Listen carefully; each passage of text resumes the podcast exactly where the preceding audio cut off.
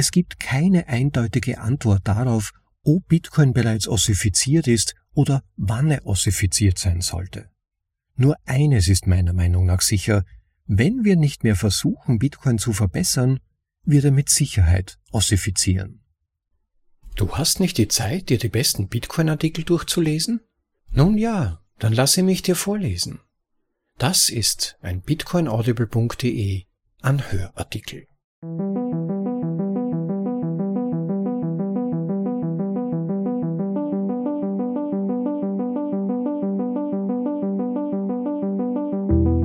Willkommen zu Folge Nummer vierundneunzig von bitcoinaudible punkt de, dem Podcast mit den besten Artikeln aus dem Bitcoin-Space, für euch in die deutsche Sprache übersetzt und vorgelesen, zum bequemen Anhören, ob unterwegs oder daheim.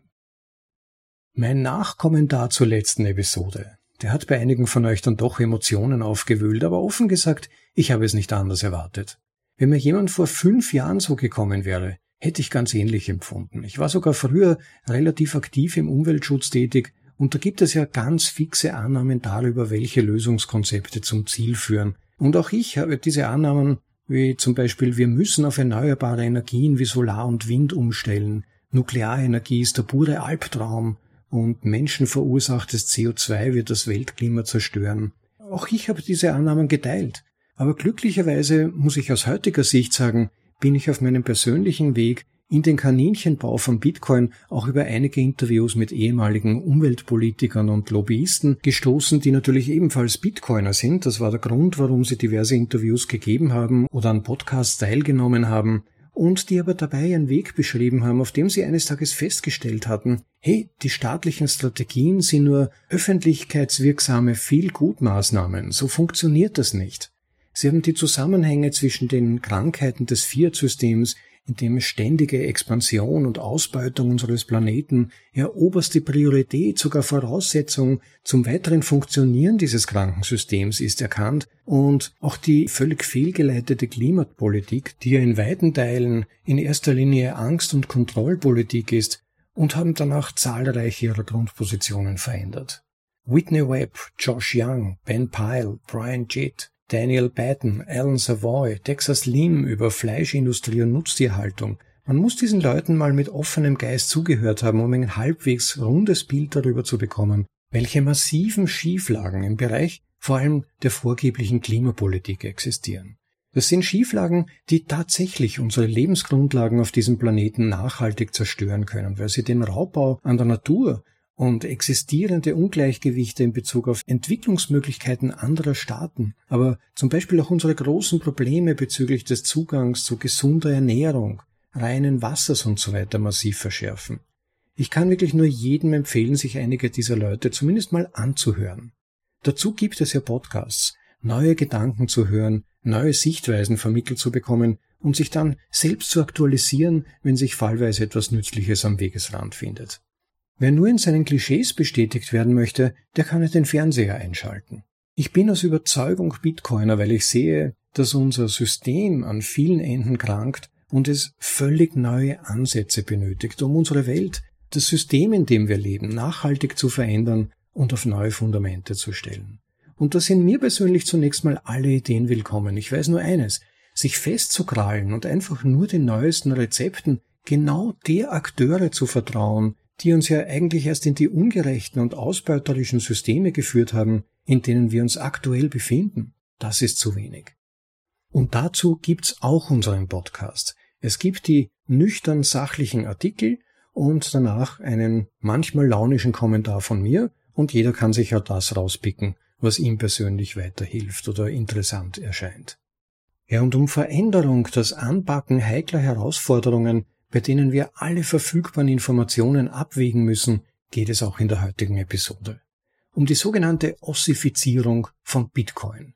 Grob beschrieben als das Einfrieren für weitere Entwicklungen, das Einfrieren des aktuellen Standes des Bitcoin-Codes und danach weiter auf dem Bestehenden aufzubauen, statt Bitcoin den Basislayer weiter zu verändern.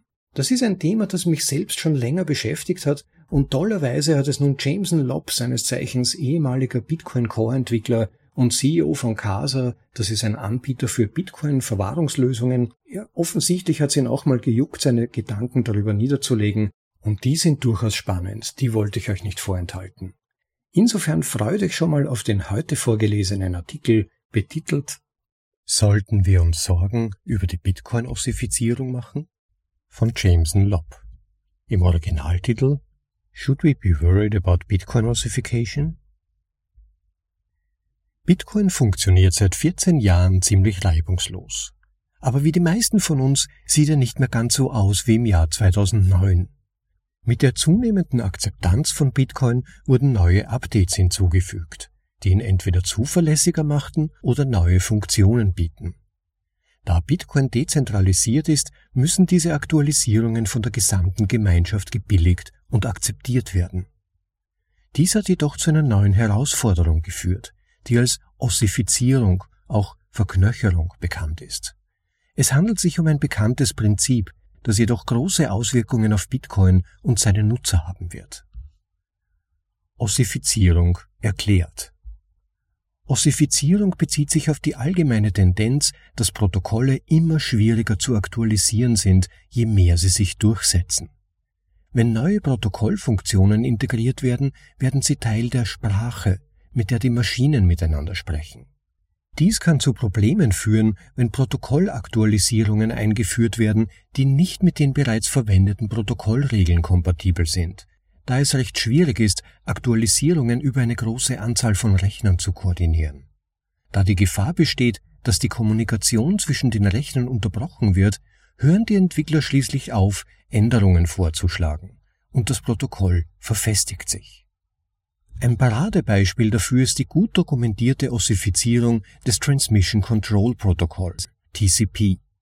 T C P ist eines der wichtigsten Protokolle für die Abwicklung des Datenverkehrs im Internet und fast alle Webanwendungen bauen darauf auf.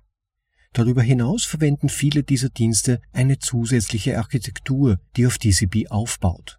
Aus diesem Grund ist es so schwierig, das Protokoll zu ändern, ohne das Risiko einzugehen, große Teile des Internets kaputt zu machen.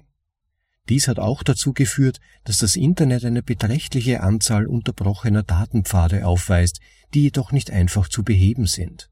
Es wurden bereits Lösungen für diese Situation vorgeschlagen, wie zum Beispiel Q U I C oder Quick, aber das Problem ist noch nicht gelöst und muss aktiv angegangen werden. Wie Bitcoin-Ossifizierung aussieht. Es überrascht nicht, dass dieses widerliche Problem auch beim Bitcoin-Protokoll zum Vorschein kommt.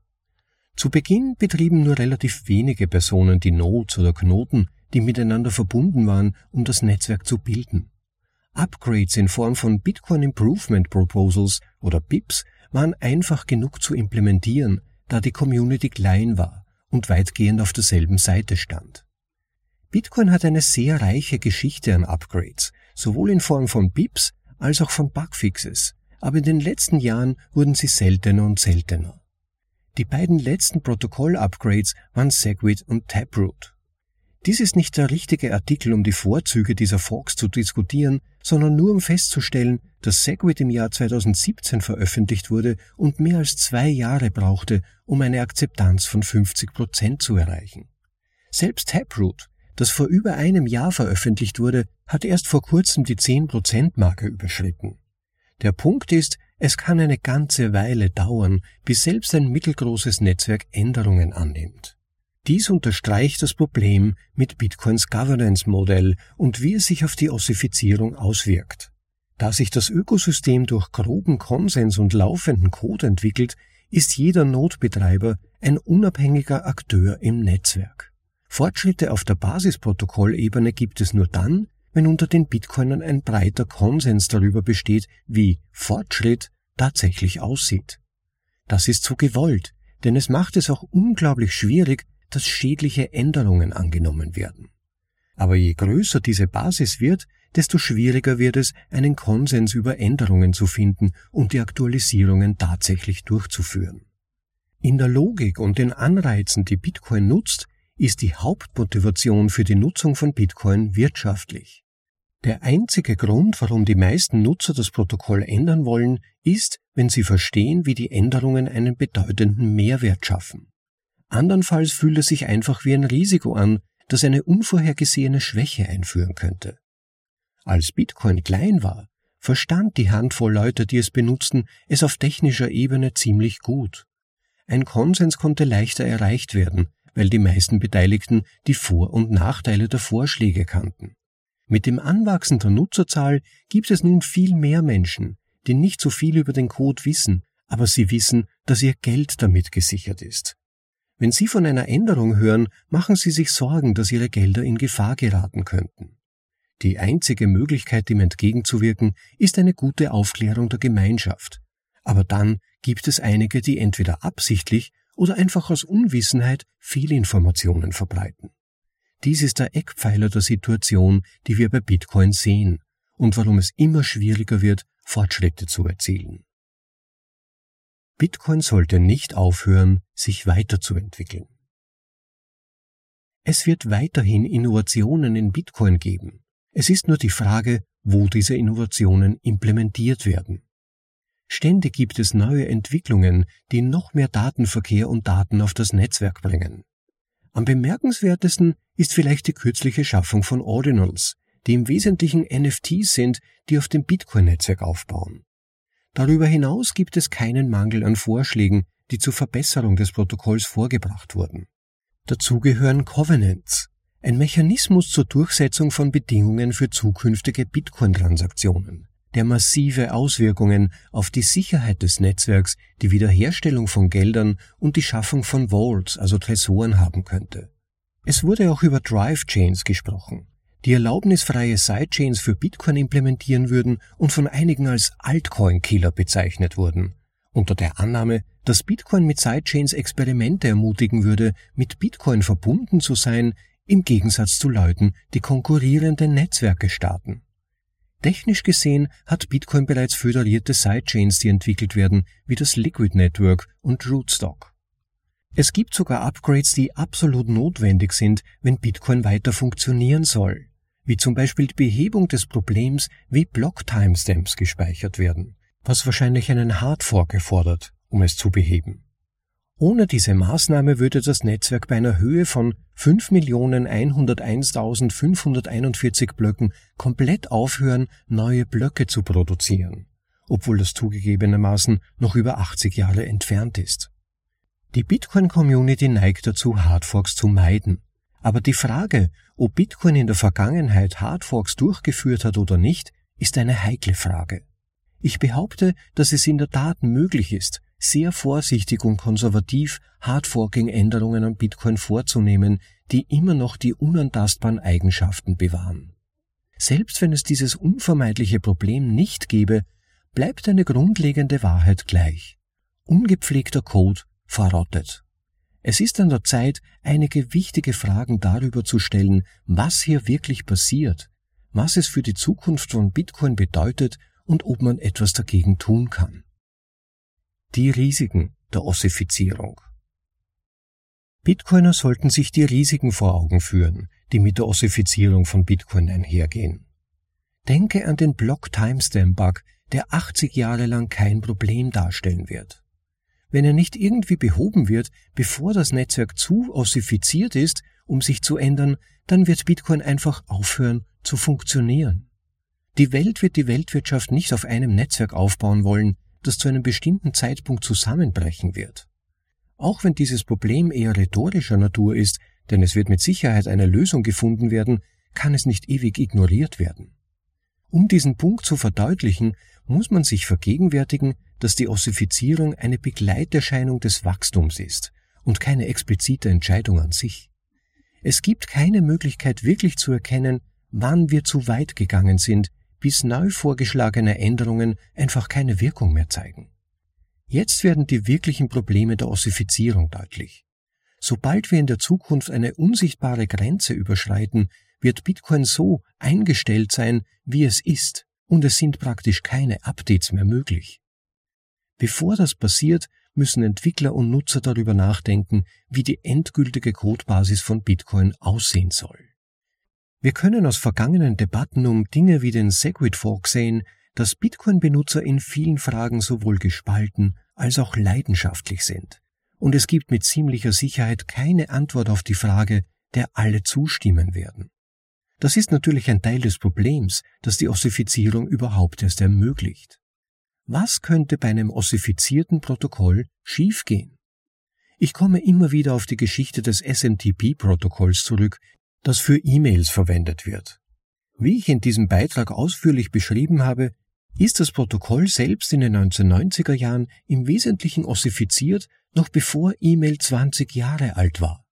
Was folgte, war eine Reihe kleiner, aber sich gegenseitig verstärkender Änderungen, die außerhalb des Protokolls stattfanden und zu einer immer stärkeren Zentralisierung im Netz führten. Der Punkt ist folgender.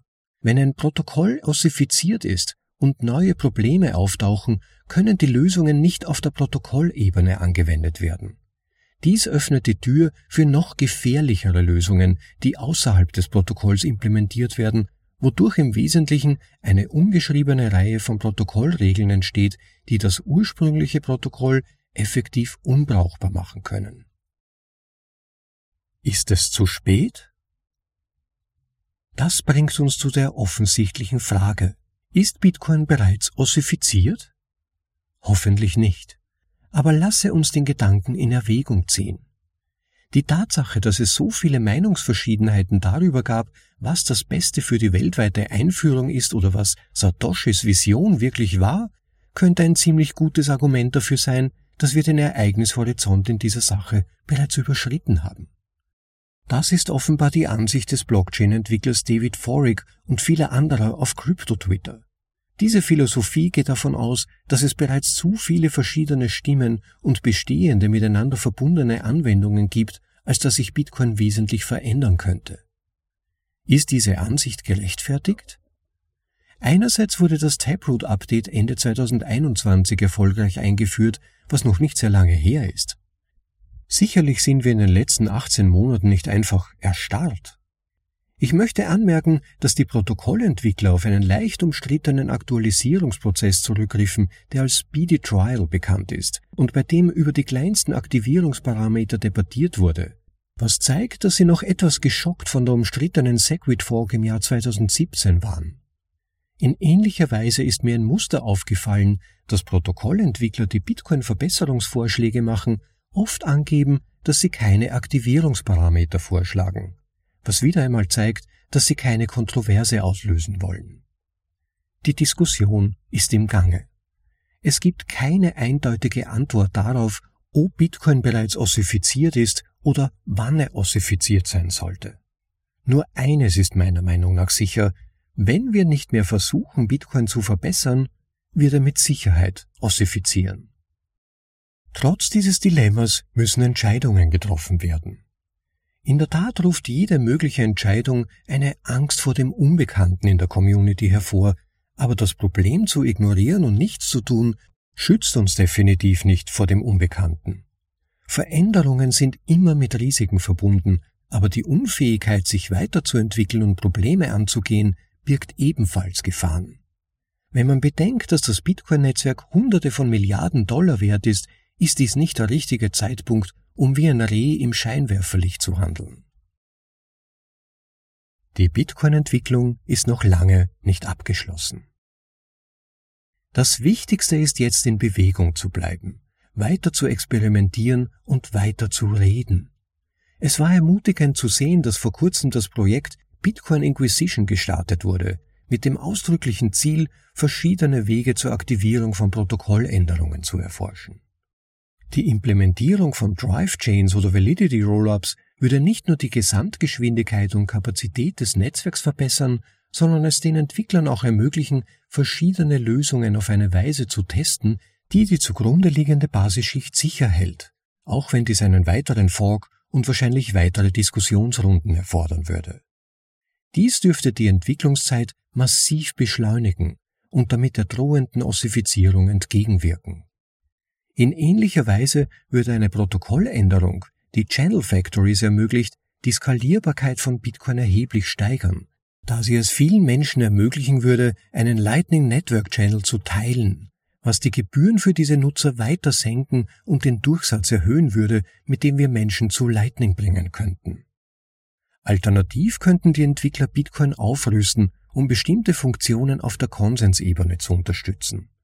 Indem komplexere Funktionen im Basisprotokoll ermöglicht werden, müssten Anwendungen auf höherer Ebene nicht den gleichen Grad an Komplexität aufweisen, um die gewünschte Funktionalität zu erreichen. Ein gutes Beispiel hierfür wären Tresore oder Vaults, die mit dem heutigen Protokoll zwar technisch möglich sind, aber ziemlich spröde, unhandlich und nicht benutzer- oder entwicklerfreundlich sind. Ich glaube, die Debatte über die Ossifizierung steht erst am Anfang. Ich hoffe, dass diejenigen, denen es wichtig genug ist, sich an den Protokolldiskussionen zu beteiligen, erkennen werden, dass es immer noch viele Wege nach vorne gibt, bei denen die Risiken bestimmter Protokolländerungen durch die potenziellen Vorteile bei weitem aufgewogen werden. Ich hoffe, dass diejenigen, denen es wichtig genug ist, sich an den Protokolldiskussionen zu beteiligen, erkennen werden, dass es immer noch viele Wege nach vorne gibt, bei denen die Risiken bestimmter Protokolländerungen durch die potenziellen Vorteile bei weitem aufgewogen werden. Das war: Sollten wir uns Sorgen über die Bitcoin-Ossifizierung machen? Von Jameson Lopp. Vielen Dank, Jameson Lopp, für diesen Artikel. Es war echt interessant, mal die Gedanken von einem ehemaligen Bitcoin-Core-Entwickler zu diesem Thema zu hören. Persönlich hat sich mein Zugang zu diesem Thema im Laufe der Zeit ein bisschen verändert während meiner Idealisierungsphase von Bitcoin, war ich persönlich Ossifizierungsfan, könnte man sagen, und noch dazu frisch angeschlagen von den nervenaufreibenden Kämpfen rund um den Segwit-Fork im Jahr zweitausendsiebzehn. Das war eine emotional hochbelastende Zeit für viele Bitcoiner. Man hat nicht gewusst, wie es weitergeht. Persönlich habe ich mir damals gedacht, klar, alles ist so toll an Bitcoin, jetzt haben wir es geschafft. Am besten nur nach dem Segwit Fork alles einfrieren und damit sichern. Also nur mehr Bugfixes, aber aus Sicherheitsgründen ein sozialer Konsensus darüber, dass keine neuen Features mehr hinzugefügt oder Policy-Änderungen mehr vorgenommen werden. Heute sehe ich es ein wenig differenzierter und da hat der Artikel von, ja eben immerhin Bitcoin-Core-Entwickler Jameson Lopp nochmals gute Gründe geliefert, finde ich. Es gibt noch ein oder zwei Dinge, die unbedingt gefixt werden müssen und vielleicht auch noch ein, zwei Dinge, die Schnittstellen für zukünftige Erweiterungen betreffen. Es ist halt immer schwierig, eine Balance zwischen Innovation und auf eher kurze Zeithorizonte schielende Featureitis, die wir von der Softwarebranche sehr gut kennen, und andererseits allzu frühe Verknöcherung, also Ossifizierung, zu finden. Vermutlich gibt's da auch keine perfekte Mitte. Man kann nur versuchen, sich möglichst nah an eine gute und möglichst gesunde Balance zwischen Sicherheit auf der einen Seite und andererseits Offenheit für mögliche zukünftige Erweiterungen anzunähern. In Episode Nummer zweiundneunzig, die war betitelt Bitcoin und Softwarezuverlässigkeit, ein Artikel von Beauty On, haben wir uns ja schon an die schwierigen Herausforderungen, da die passende Balance, aber immer unter der Prämisse, dass Sicherheit und Verlässlichkeit gerade bei Bitcoin, wo es um Geld geht, an erster Stelle steht, angenähert. Wer sie noch nicht gehört hat und wen dieses Thema interessiert, unbedingt lesen den Artikel oder bei uns anhören. Aber Jameson Lopp hat recht, Veränderungen werden immer schwieriger. Das heißt mit anderen Worten, selbst wenn es um Veränderungen gehen würde, die für die Zukunft Bitcoins wichtig wären, so man annimmt, dass es solche Veränderungen noch geben muss, dann wird es immer schwieriger, die zu implementieren, einen Konsensus dafür zu bekommen. Bei Taproot allein sind seit dem ersten Vorschlag von Greg Maxwell Äh, im Jahr zweitausendachtzehn bis zum ersten Merge in den Bitcoin-Code zwei Jahre vergangen. Bis zur Aktivierung Ende zweitausendeinundzwanzig waren es drei Jahre.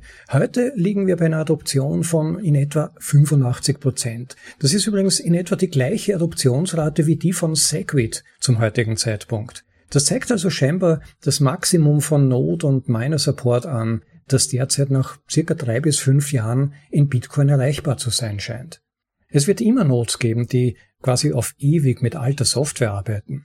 Vermutlich wird dieser Prozentsatz sogar noch weiter ansteigen, könnte ich mir vorstellen, weil es ebenfalls durch die höhere Bitcoin-Adoption ja auch immer mehr Nodes gibt, die nicht von Freaks in der Garage betrieben und dann natürlich auch ständig aktuell gehalten werden, sondern es immer mehr Fertiglösungen auch gibt, bei denen Upgrades dann aber entweder gezielt gestartet werden müssen, zum Beispiel auf den Raspberry-Lösungen wie Raspberry Blitz, oder recht aufwendig händisch umzusetzen wären. Das heißt, man kann immer nur einen bestimmten Wert sich erwarten von Umsetzung dieser Softwareaktivierungen und Es wird aber gleichzeitig auch immer schwieriger, die nötigen Prozentwerte dafür zu erreichen. Aber wie gesagt, die Durchsetzung von Taproot hat recht lange gedauert, noch länger als die von Segwit, und dennoch würde ich sagen, es hat sich ausgezahlt. Und jetzt können wir aber einwerfen, sogar trotz dieser langen und diskursreichen Phase der Testung und Einführung hat sich ja bekanntlich ein kleiner Überraschungseffekt eingeschlichen, den wir kürzlich bemerkt haben. Dank Taproot, wobei dank würde ich unter Anführungszeichen setzen zumindest, wurden die sogenannten Ordinals möglich. Von denen habt ihr wahrscheinlich zum jetzigen Zeitpunkt schon gehört. Das sind digitale Artefakte, eine neue Art von N F T. Und Taproot hat zusammen mit einem früheren Upgrade der Blockchain die Größenbeschränkungen für Daten in Transaktionen gelockert, also beim Segwit-Update. Dadurch ist es einfacher geworden, beliebige Daten darin zu speichern, solange die Transaktion in einen Block passt.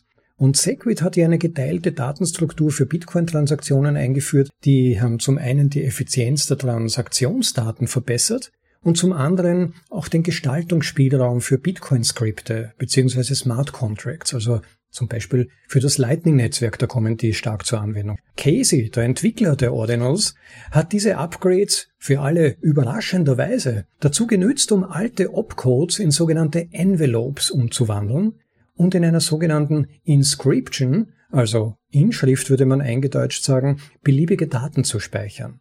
Und jede dieser Inscriptions auf Bitcoin wird als digitales Artefakt bezeichnet, weil sie in sich vollständig und dezentralisiert sind. Und der Unterschied zwischen Ordinals und N F Ts ist der, dass Ordinals eindeutige Bezeichner sind, die mit einer Folge von Vermögenswerten verbunden sind, also im Prinzip eine theoretisch unendliche Anzahl von Vermögenswerten damit erstellbar sind, die alle mit demselben Ordinal verbunden sind, während N F Ts nur einen einzelnen Vermögenswert darstellen können. Das Problem ist nur das, wenn man es so sehen mag, dass damit die Blockchain in gewisser Weise zweckentfremdet wird.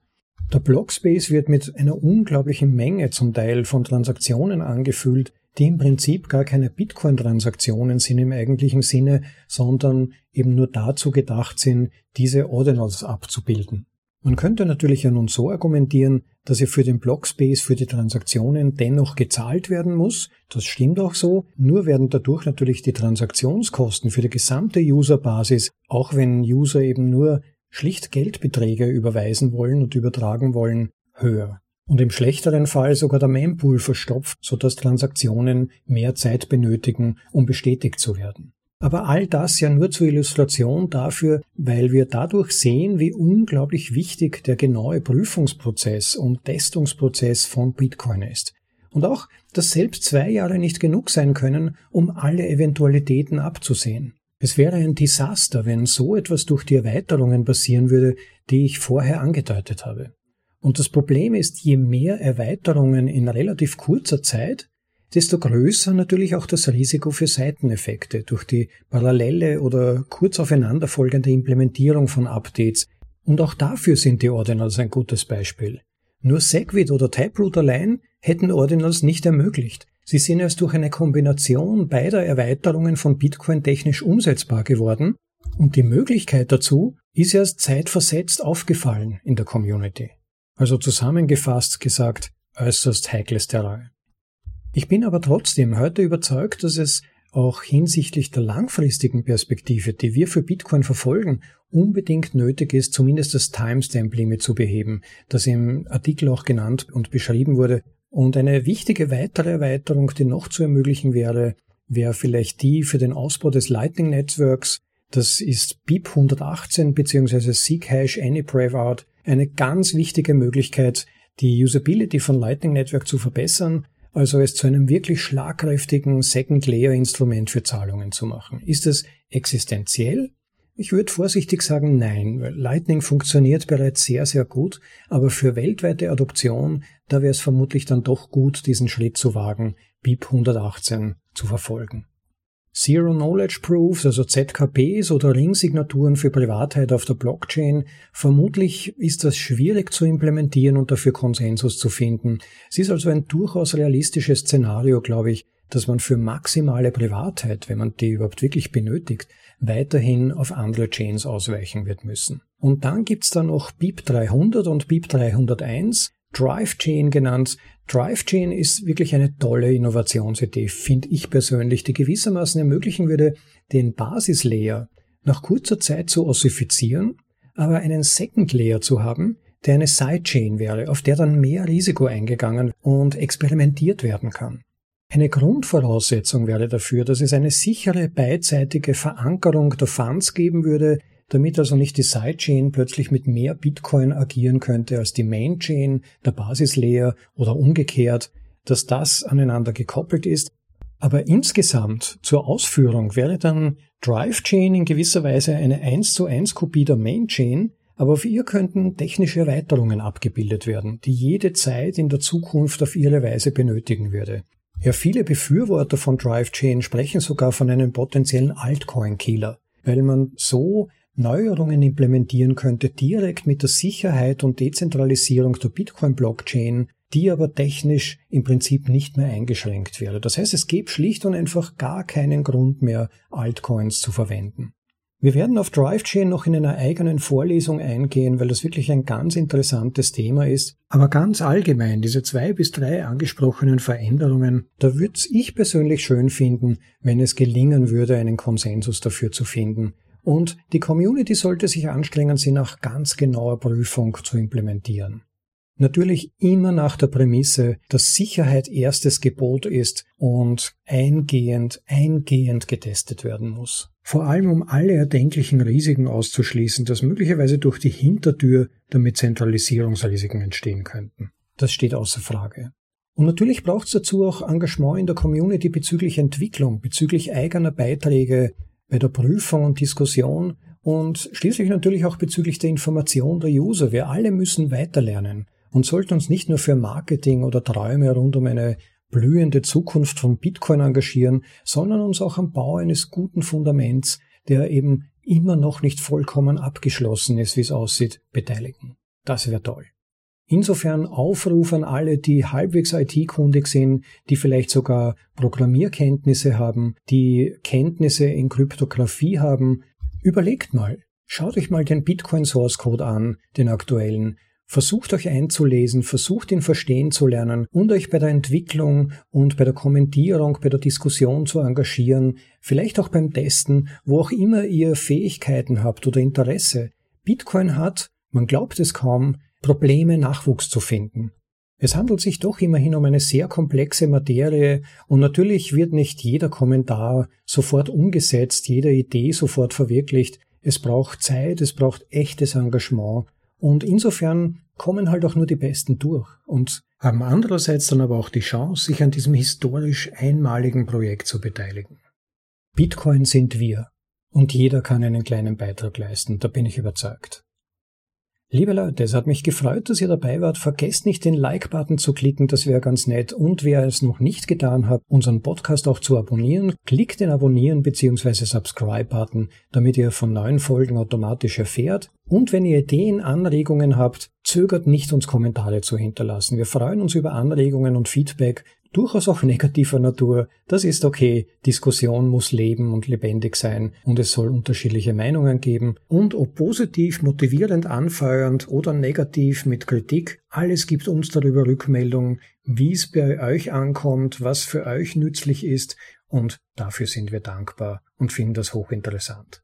Also wie gesagt, Like-Button drücken und übrigens eines noch, wer vielleicht ein Herz sich fassen kann, unseren Podcast auch finanziell zu unterstützen, bitte nützt Lightning oder eine der angeführten Methoden auf unserer Website bitcoinaudible punkt de. Da gibt's unten einen Link Unterstützung, wer ihn in irgendeiner Form unterstützen kann. Das wäre nicht nur eine ganz nette Geste, sondern ihr wärt dann vielleicht sogar bei unserem kleinen Bounty-Wettbewerb an vorderster Stelle dabei. Gemäß dem Value-for-Value-Prinzip wollen auch wir etwas zurückgeben. Wer uns bis zum Ende dieses Halbjahres den größten Spendenbetrag übermittelt, erhält von uns fünfzigtausend Sats wieder zurück. Auf diese Weise wollen wir ein kleines Danke an unsere Spender ausdrücken. Und übrigens, wer es noch nicht bemerkt hat, auf unserer Website bitcoinaudible punkt de gibt's auch bereits die Jubiläumsfolge Nummer hundert zu hören. Sie wird bei Erreichen der Folge Nummer hundert automatisch für alle freigeschalten Bis dahin wird sie für unsere großherzigen Spender freigeschalten, die uns bereits mehr als fünfunddreißigtausend Sets geschickt haben. Als kleines Dankeschön